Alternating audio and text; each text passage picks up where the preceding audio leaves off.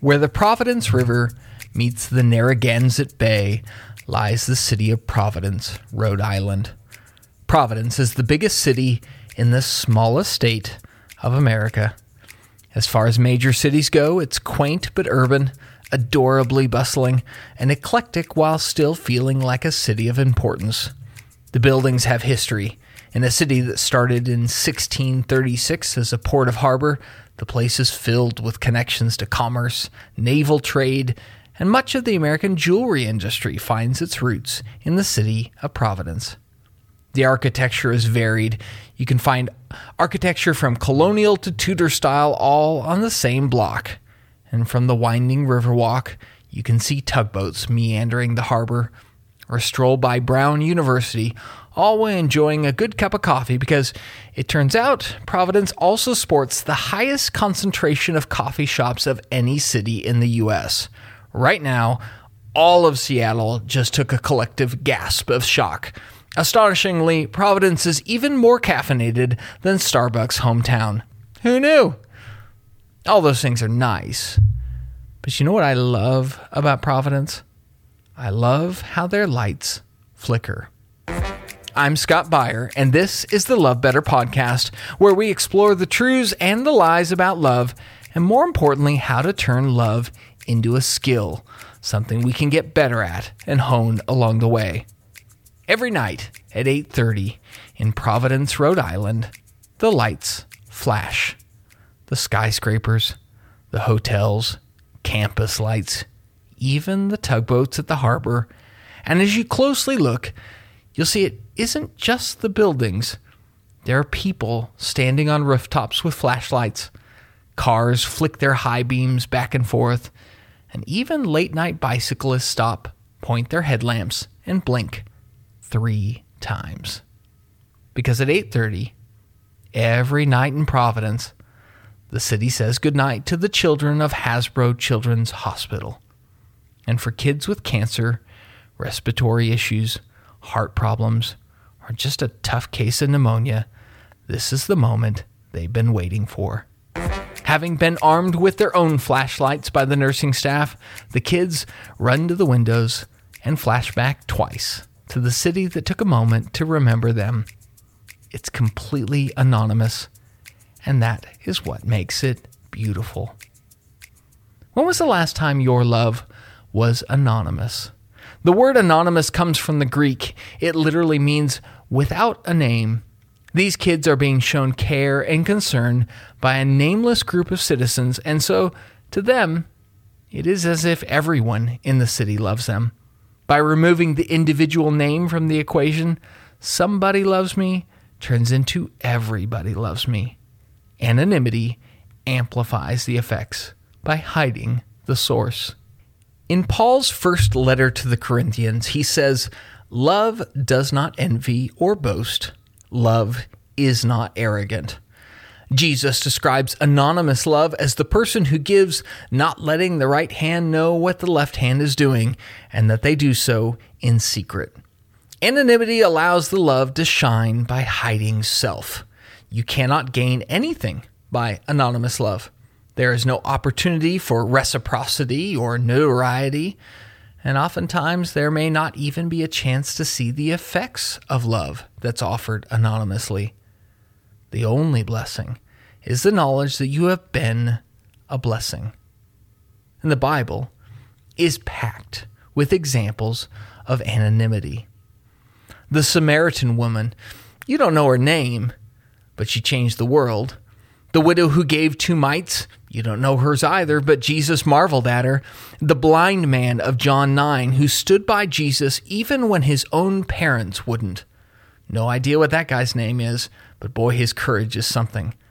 The woman of Shunem that helped Elisha, or the widow of Zarephath that fed Elijah, or the boy of John 6 that contributed the bread and fish that Jesus used to feed 5,000 souls. Or what about the anonymous faithful of Hebrews 11?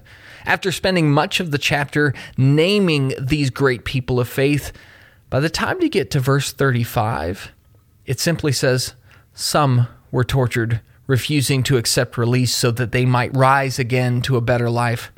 Others suffered mocking and flogging, and even chains and imprisonment.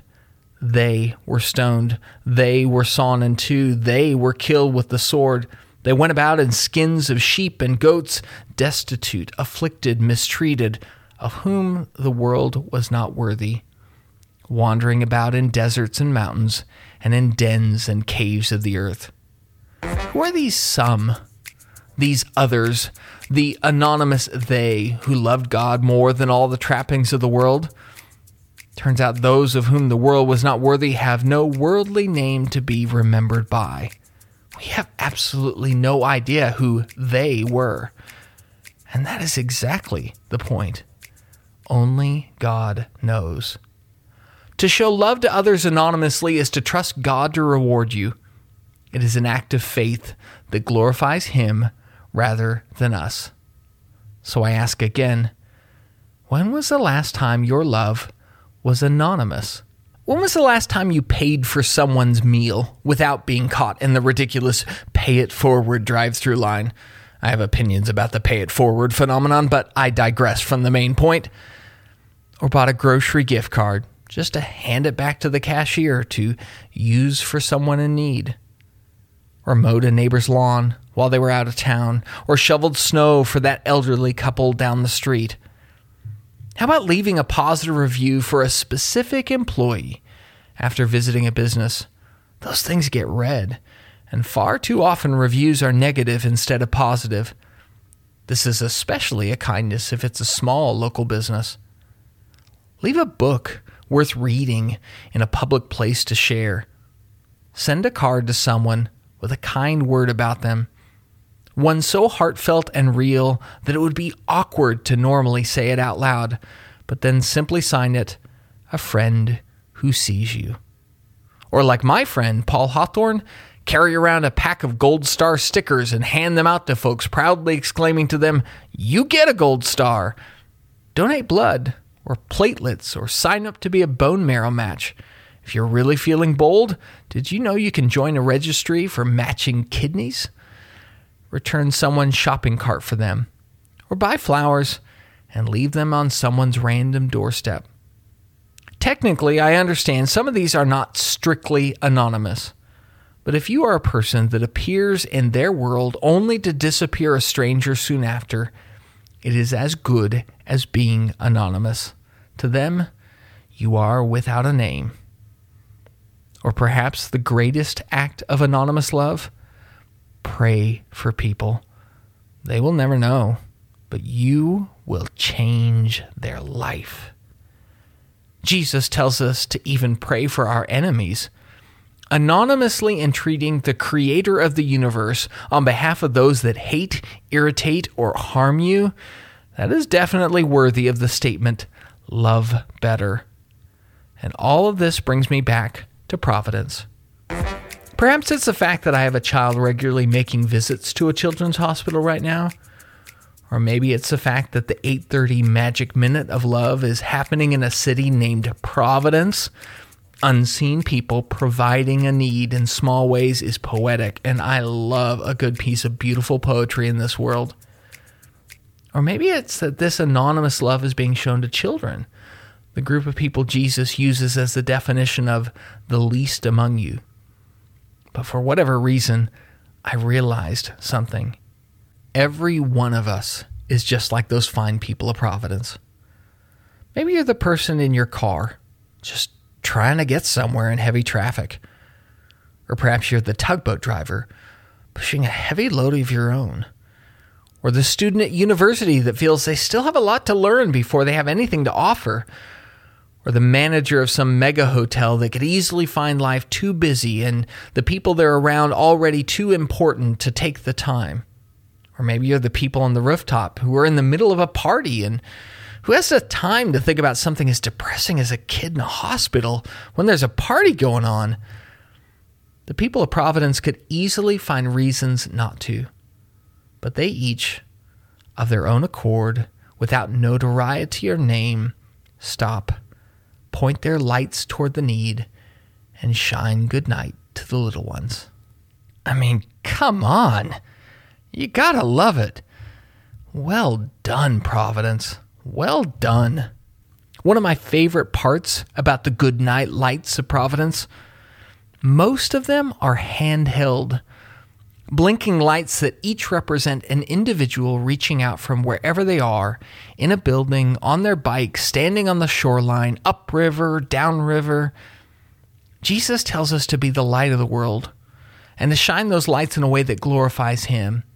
If you want to love better, stop worrying about who you are or who gets credit and just find your flashlight and start waving it around.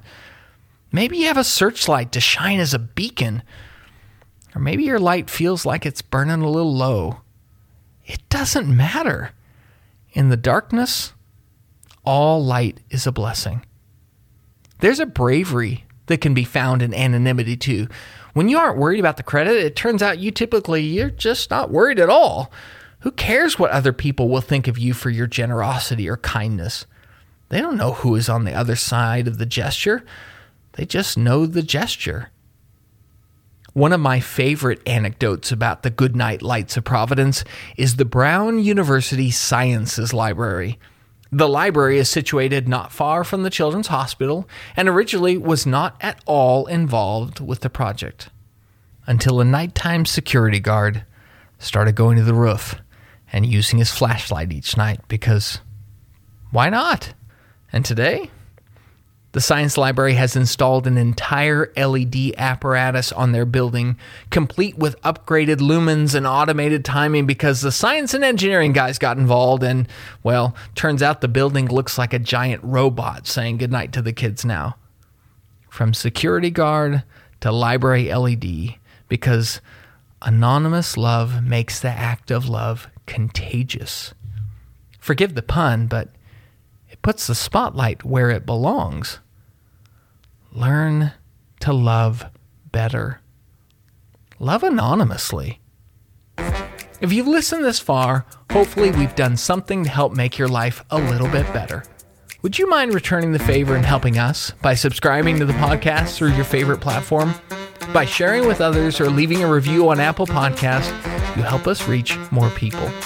Also, if you want more information about the work I'm doing at Eastland, visit us at eastlandchristians.org or my personal Bible site, BibleGrad.com, where you can sign up for daily Bible devotionals called Bible Bites and receive them in your email each morning.